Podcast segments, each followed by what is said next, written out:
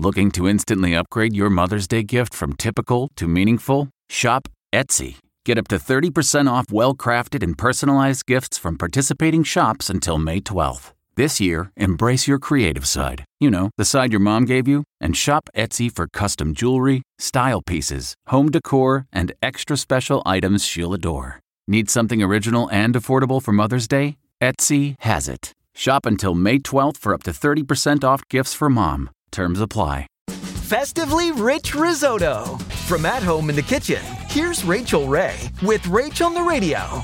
So if you're making the risotto, the beets, they need to roast for an hour. Peel the beets. After they roast, I've got my stove on. I've got the pot hot. You put in olive oil to start to coat the bottom of the pan, and you add your shallot. Now we're gonna add the rice itself. So we're gonna stir in our wine and stock, and we're gonna let this cook until it's completely gone. Then we'll add some more, and we should be done. I add the beets about now. Wilting in greens.